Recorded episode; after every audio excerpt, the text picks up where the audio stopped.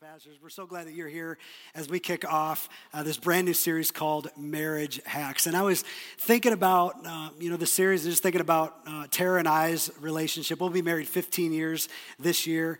And uh, it's just, you know, uh, it all really began at the Minnesota State Fair. Uh, anybody love the Minnesota State Fair? Well, I was actually there. Uh, I had known Tara for a little while, and I, I kind of had a crush on her. But my, my aunt, being the good aunt she is, she set me up on a blind date.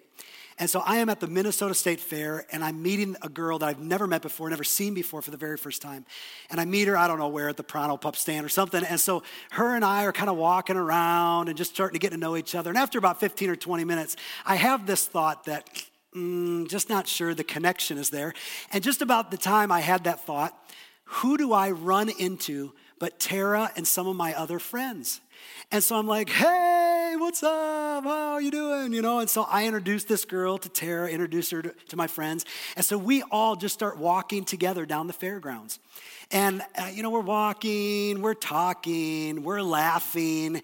And pretty soon I realize that it's just Tara and I, and my date is nowhere to be seen. In fact, I never saw her again after that moment. Uh, and that is how Tara and I really hit it off over the state fair. And so we just continued the date together, right? And so I know you're probably thinking, wow, you're a horrible person.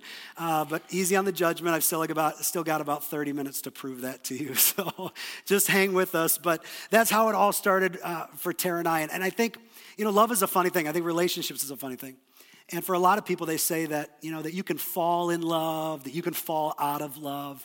And today I want to talk to you about how, why I don't think that's the case at all. I don't believe you fall in love. I don't believe that you fall out of love. It's actually something quite different. And I want to give you one marriage hack today that will take care of the number one threat to your relationship the number one threat to your marriage, and it may not be what you think it is. And so, right inside of your bulletin should be some message notes if you want to go ahead and grab those out. We love to do fill in the blanks here at Riverway. It's something you can take with you. If you haven't downloaded our app yet, you can download the app and take notes right on there as well. Well, as we get started today, I wanted you to think back to your very first cell phone. Do you, do you remember your very first cell phone? Now, I want to be careful here because for some of you, this is going to date you and age you quite quickly. Uh, but the first one was this Motorola bag phone. Do you remember this one? Do you remember that? That was the first phone. And when I look at that, I think like you're ready to launch nuclear missiles. You know, it's like punch in the code. You know, I, I just kind of think of that. And, and, and truth is, I think, I'm pretty sure they gave away a pair of MC Hammer pants with every purchase of one of those way back. How many of you remember that phone? Do you remember that? careful to rate. Some are like, ah, kind of. I don't want to date myself. Uh, and then technology improved, and some of you remember the Motorola Dynatac. This is the next phone. Uh, and this was better known as the Zach Morris phone. Do you remember that? The Zach Morris phone. And then came along the Motorola StarTAC. This was the first flip phone. How many of you remember this? Some of you, I mean, I think this was one of my first cell phones. Maybe you remember that. First cell phone, you had the flip, and then you had to pull up the antenna. Do you remember that? And I don't think the antenna did anything but just break, so you'd have to buy a new one. I don't think it did anything. Uh, but then there was the crack, I mean, the Blackberry, and this this was the first phone where we really kind of got pulled in, didn't we? It, it kind of became an addictive thing for us. It was like, oh, look at how many things it does, you know, and I don't have to text five times on the same number for one letter. I mean, this is so cool. Technology just kept moving forward, and then it really led us to God's favorite phone, the iPhone. And the iPhone, I'm telling you what, this was the greatest thing. I mean, when I think of a few things that if it were never invented, I'd really regret, iPhones were one of them. I love my iPhone, but here's the problem. You started out with the five, and then the six came along, right? And then the seven, you're like, I gotta have the seven. And then they did something so amazing. They did seven plus, you know? It was just bigger. And we're like, I gotta get the seven plus. I know I have the seven, but I gotta get the plus. And then came out the eight, and then shortly after was the eight plus, and you thought, well, I gotta get the eight plus. And then I don't even know what happened to nine. They just went right to 10. And all of us, I mean, we're like, I have to have the 10 because it has facial recognition. You know, I mean, my thumb gets so tired having to put it on the button. You know, I, I gotta have the facial recognition. And so we bought it and we did it. And the thing about these phones is that, you know, they were always pinging at us. We weren't used to that. Ping, you got a text. Ping, you got an email. Ping, you got a notification. Ping, pay attention to me. Ping, pay attention to me. And that's what we did. And over time, we simply became addicted to our phones, right?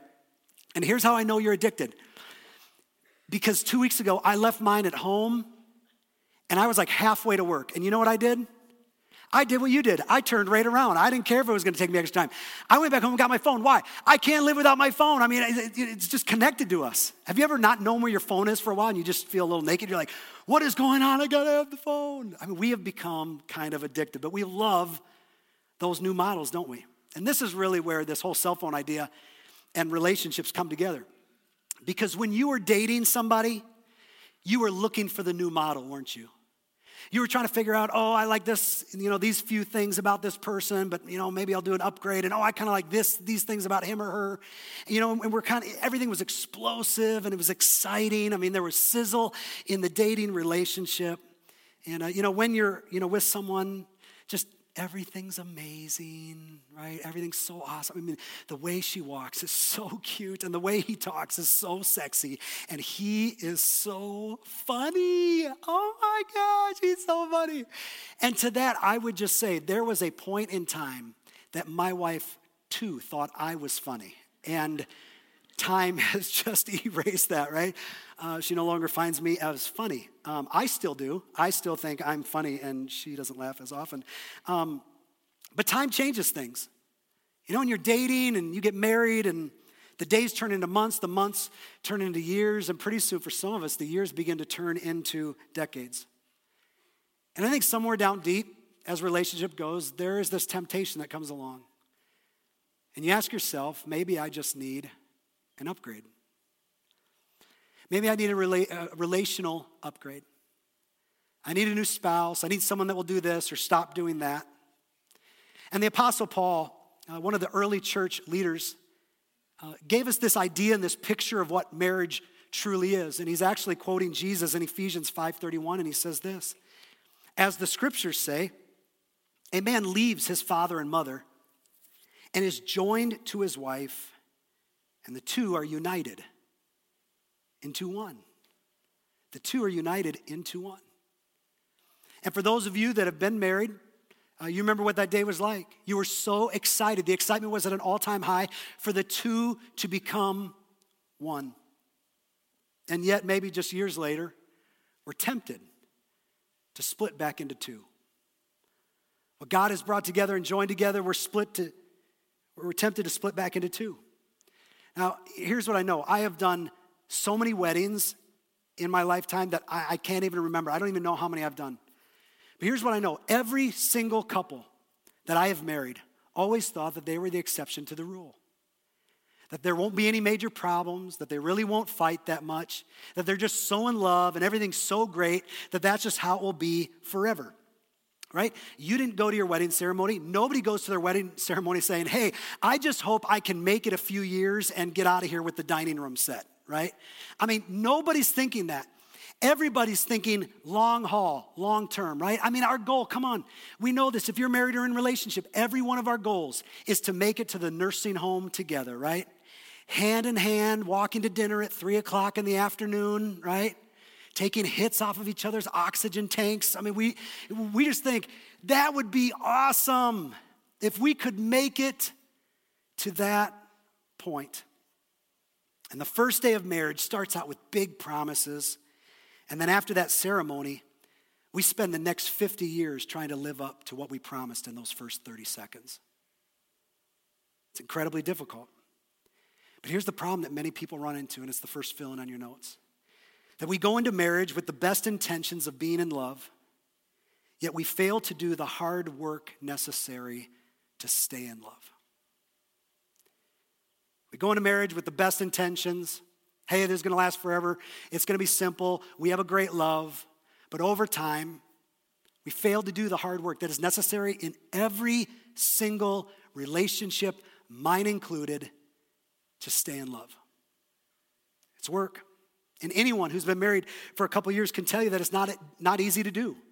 It is difficult to to stay close to someone over the course of many years.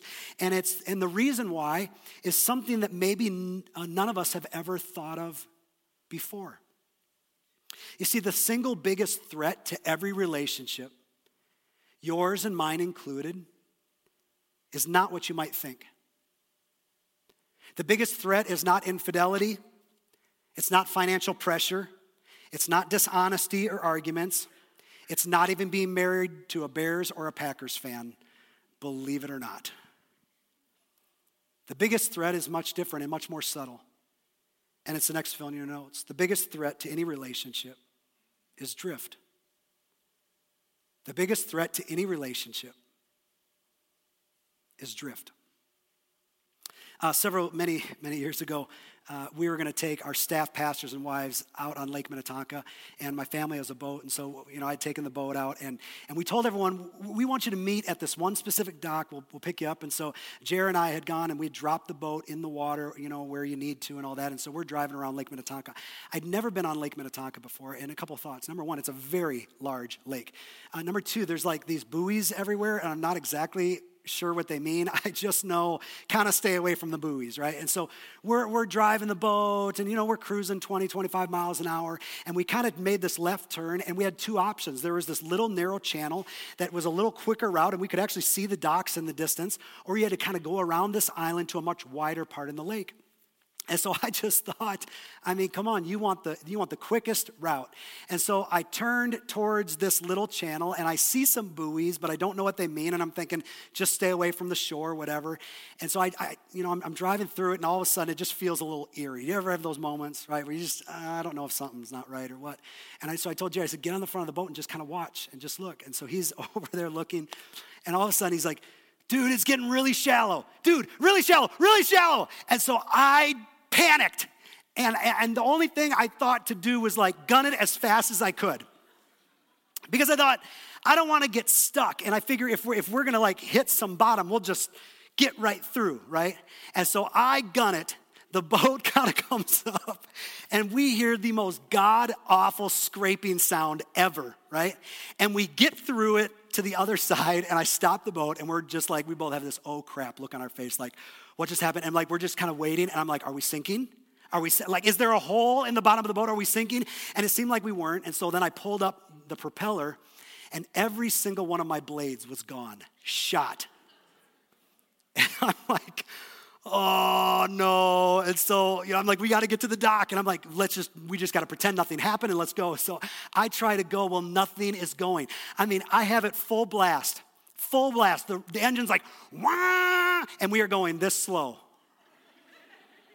and we finally get to the dock, and the ladies get on board, and, and, and a couple other guys, and, and I'm like, I'm still looking, are we sinking? Are we sinking? Are we okay? And, and it seemed like we weren't, so we're like, let's tool around the lake. And so we start tooling around the lake, and my wife, she's like, what is that awful sound? I'm like, I don't know. So, you know, so we finally had to tell them what happened, and they saw it, and they're like, you know, horrified, and how could you, and, you know, all this jazz.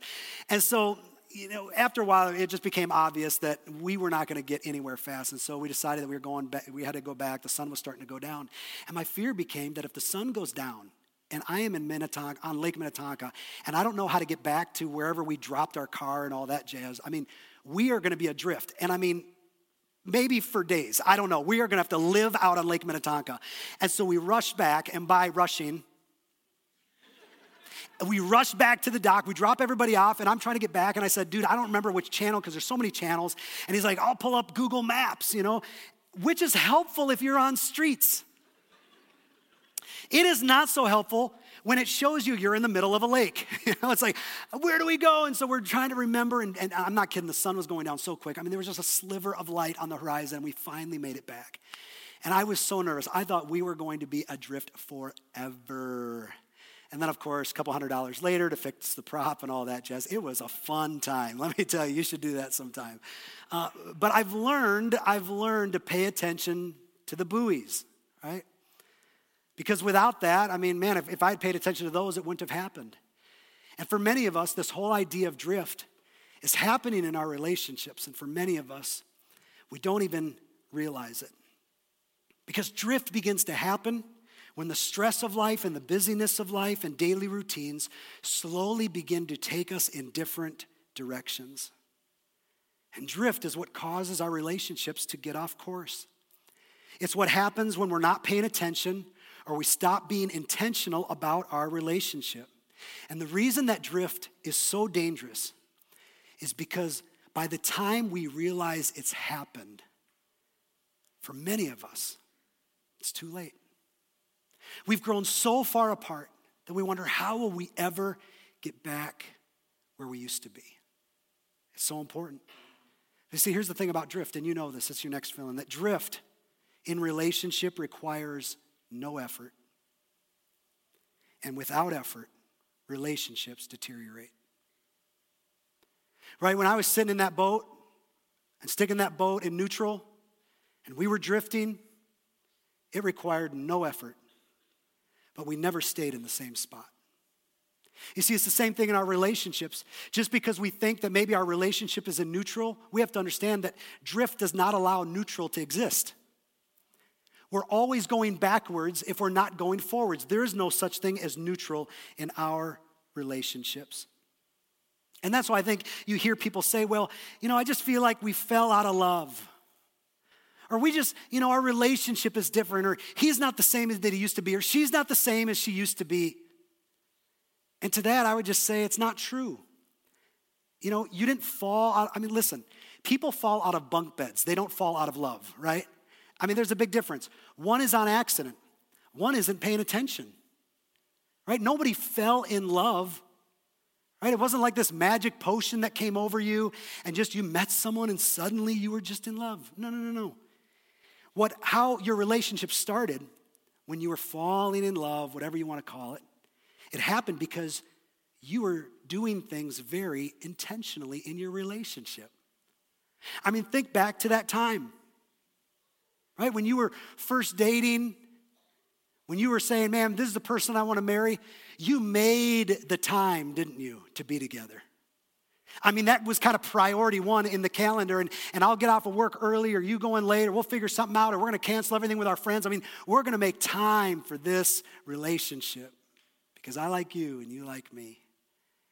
And you do things really intentionally, like listening over cups of coffee, staring longingly into each other's eyes learning about each other, and you did the flowers and the cute little notes you'd leave each other and the chocolates. And I mean, you were, I mean, you, it was just so great back then. But it was great because you were intentional. You did things on purpose to build that love between you. And when you get married and you fast forward years and demanding jobs and kids in the mix, it is so easy to let the stress and responsibilities of life cause us to drift.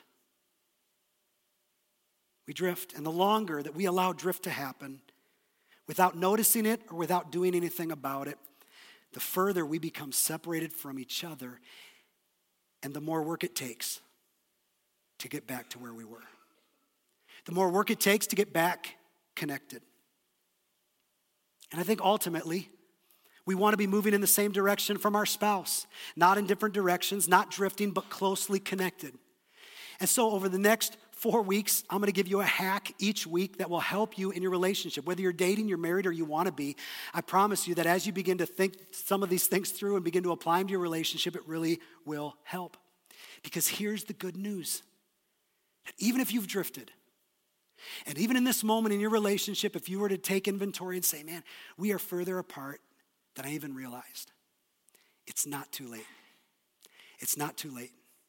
That if you will do some intentional things, you can become closer than you've ever been.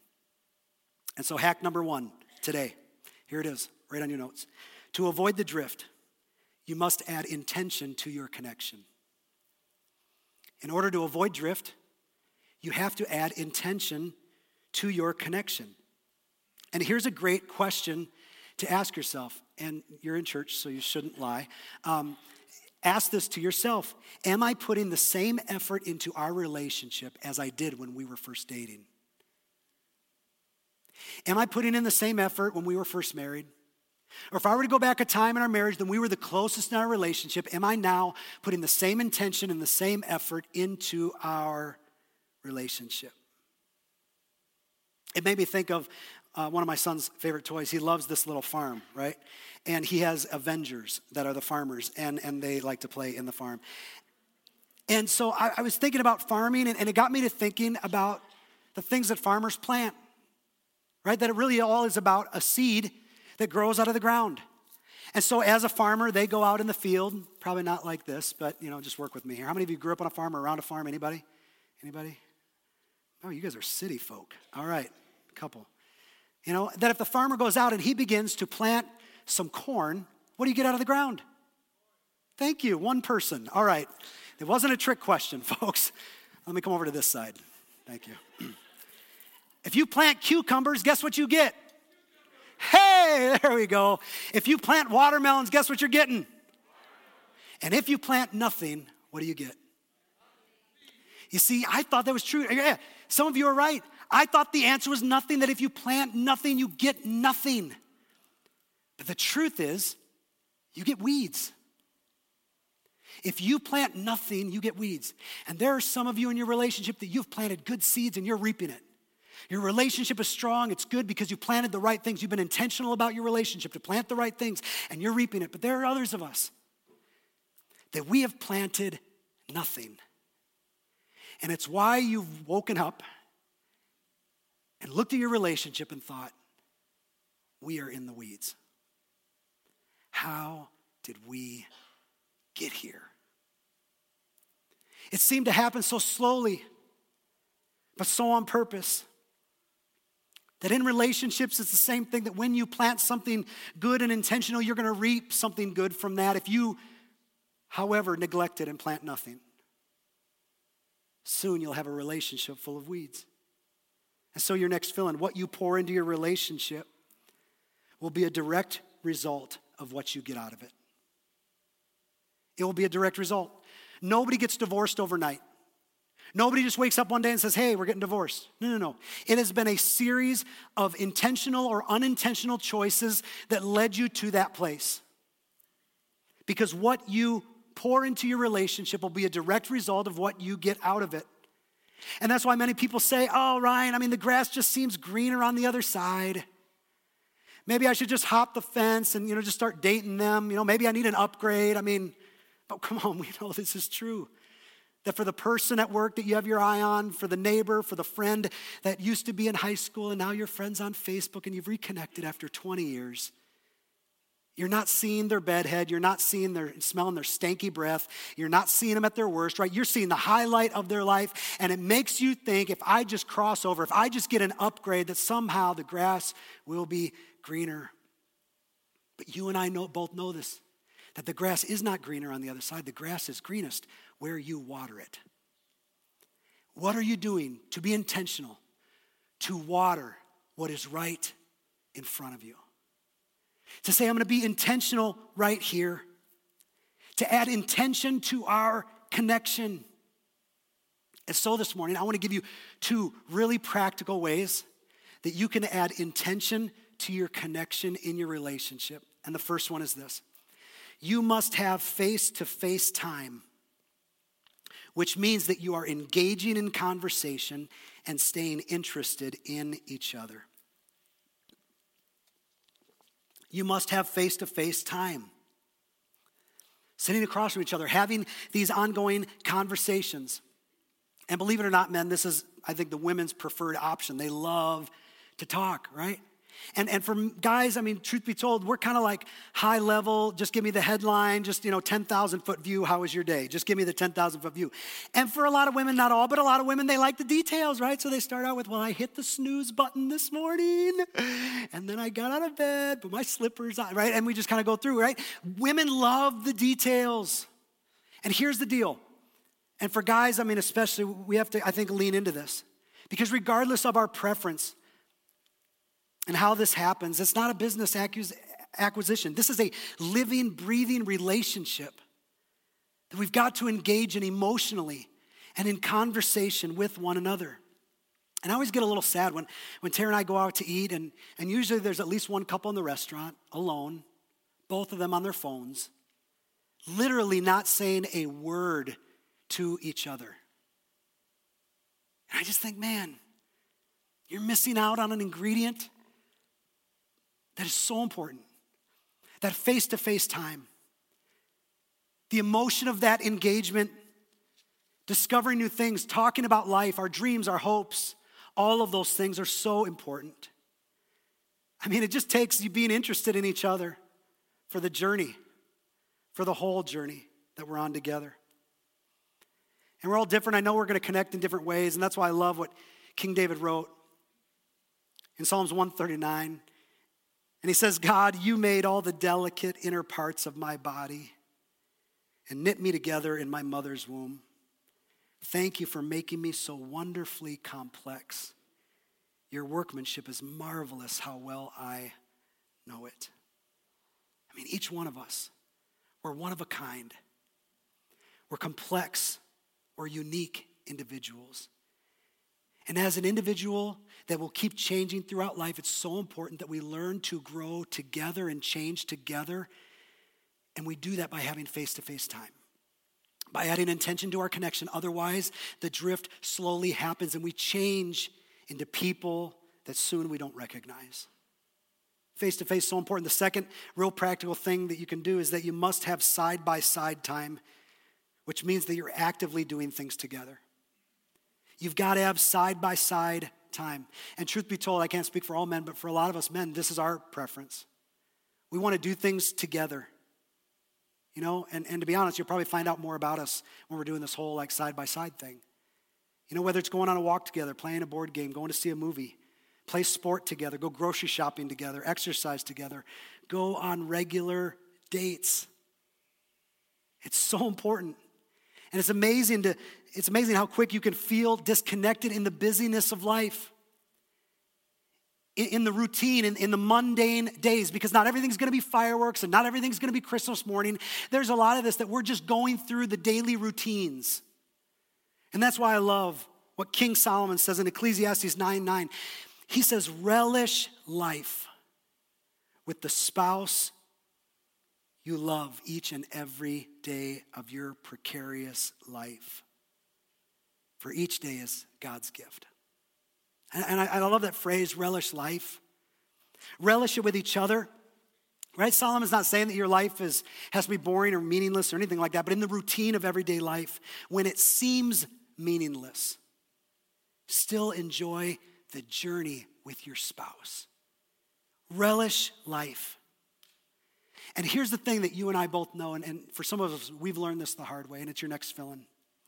That in order to have quality face to face and side by side time, you must plan for it. Let's all say that together. You must plan for it. Come on, say it again. You must plan for it. You got to plan for it. You got to get your calendars out and you got to set up some date nights. Because, and Tara and I had to do this several, many years ago we realized that adding kids and just the busyness of life, the, one of the things that was most important to us, our relationship wasn't taking priority over some of the other things that weren't as, as high of a priority. And it can happen so easy, and, and pretty soon, you know, you go a couple months and you haven't spent any time together. And that's why when you look back on the early parts of your relationship, you say, Oh, I wish we could just go back to those days. I wish we'd go back to when we were first dating or first married or when life was simpler. And it wasn't that your love was that much different. Back then, you were just so much more intentional about it. And maybe you had more capacity and more time to be intentional. But the end of the day, if you want good face to face and side by side time, you've got to plan it. And so for us, I mean, I wish we could go out every single week alone. But, you know, babysitters are expensive. Going out is expensive. And so for us, it's once a month. That's our minimum. Once a month, we've got to go out alone. We've got to have face to face time. We've got to reconnect. We've got to have side by side time. And so we plan several months in advance. Here's date night, here's date night, here's date night. And we do our very best to guard it and protect it. Because it's so important to make that a priority. And I would ask men, take the lead on this. Don't wait for your wife to bring it up. You begin to set the dates. You begin to write them on the calendar to say, we're going out. We're going to add intention to our connection. Because, your next feeling, come on, you know this. If you want what you once had, you must do what you once did. if you want what you once had, as you've heard maybe yourself or friends say, I just wish we could go back. You've got to do what's, what you once did. And to that, we'd all say, duh, right? I mean, it's so easy in theory, but difficult to live out, to remind yourself of it. And so plan a surprise date. Come on, make it exciting. Do something, you know, drop a card, do, do these kinds of things. I mean, Tara hates surprises, so I try to do them once in a while, right? I just, I, I just want to. I want her to feel like, you know, I'm, I'm invested here. And here's the other thing about this whole idea of good intentions, your next villain, is that good intentions must turn into actions. I can't tell you how many times I thought of giving her a card, not on Valentine's Day, not on her birthday, right? Just to give her a card to say, I'm thinking about you and I love you. I can't tell you how many times I've thought about doing it and not done it. What is that? It's good intentions that never lead to actions. And maybe you've heard this quote that the road to hell is paved with good intentions. And maybe that could sum up your relationship, right? I mean, we are like in a bad spot. We're on our way like to hell in our relationship because we've had good intentions, but our actions haven't followed through. So if you think of something nice to say, say it. If you think of something fun to do, do it, right? Make it intentional. And it's really simply face to face and side by side, it's really about hanging out with each other and rediscovering that friendship that maybe you've drifted apart from, that you've lost over the years. Reignite that friendship, and I promise you, you'll begin to see a difference in your relationship. Uh, Shaunti Feldhahn, uh, she surveyed a thousand couples, and she discovered this. She said this that 90% of the happiest couples say that spending time together is the biggest reason for their happiness doing home projects. I'm not sure that I'd agree with that one. Uh, taking evening walks, going to kids' sporting events, watching TV, even going grocery shopping together. Right? It all makes a difference. In other words, it's not what you do that's important, it's that you are doing something together. And so let me ask you a question How are you doing at being intentional in being together? Right? And it's give and take. Right? Sometimes I'll say, honey, I will go grocery shopping with you if you'll watch football with me five times a week. Right?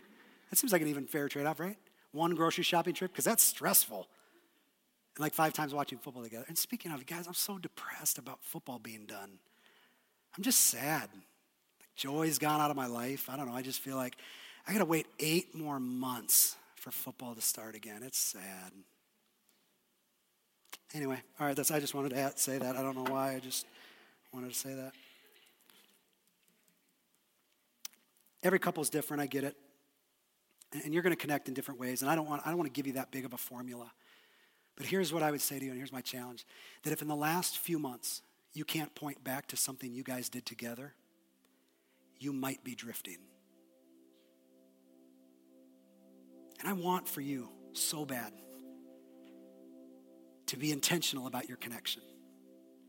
Because there's probably not a bigger battleground that you or I will ever face than our marriages.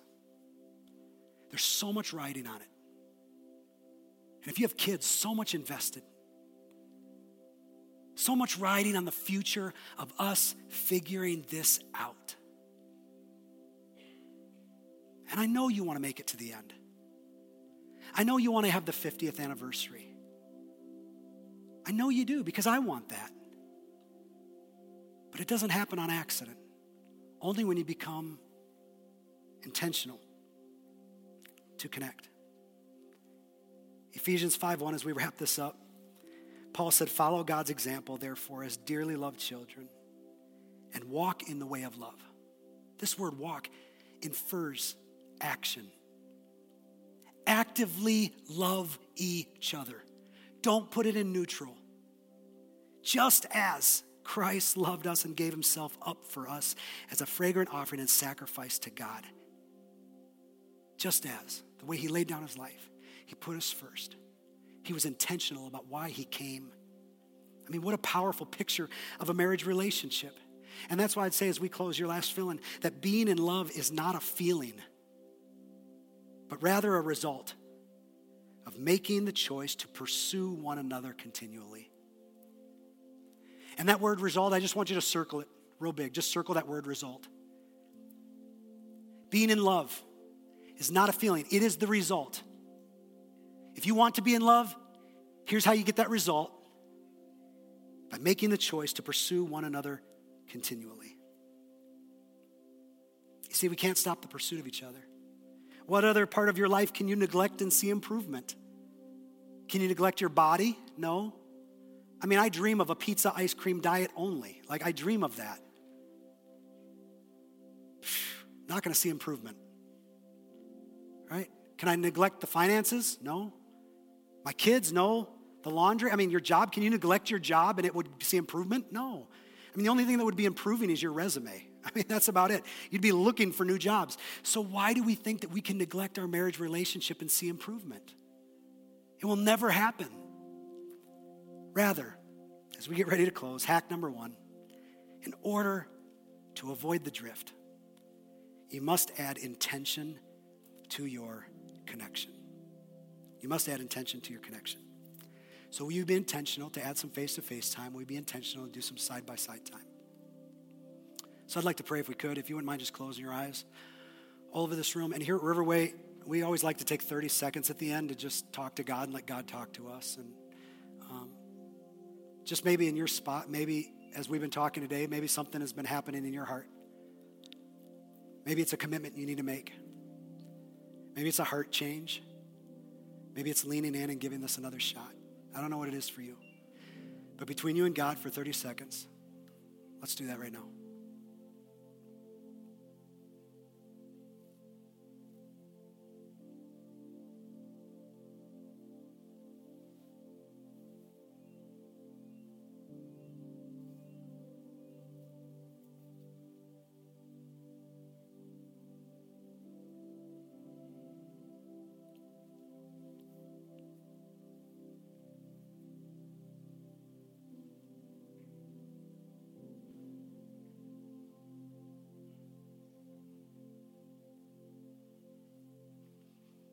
Heavenly Father, we readily admit that relationships are hard work. There's so many times that we fail and fall and mess up, but God, I thank you that your grace picks us up every time. And that your heart and that your intention for us is that we would become the kind of people that grow old in the end of our marriage commitment. And so, would you help us this week specifically to add intention to our connection. And awaken our hearts. If we, if we have lost some of that desire, some of that passion, I pray that you would awaken us and do something in us that hasn't been done in a long time. Because there's so much at stake, God. We got to get this right. Help us, I pray. In the coming days, when the temptation is to keep it in neutral, when the temptation is to walk away, would you put a fire and desire in us to keep adding that intention to our connection? I pray a blessing over every relationship. In Jesus' name, amen. Hey, we want to do one more thing that's super intentional.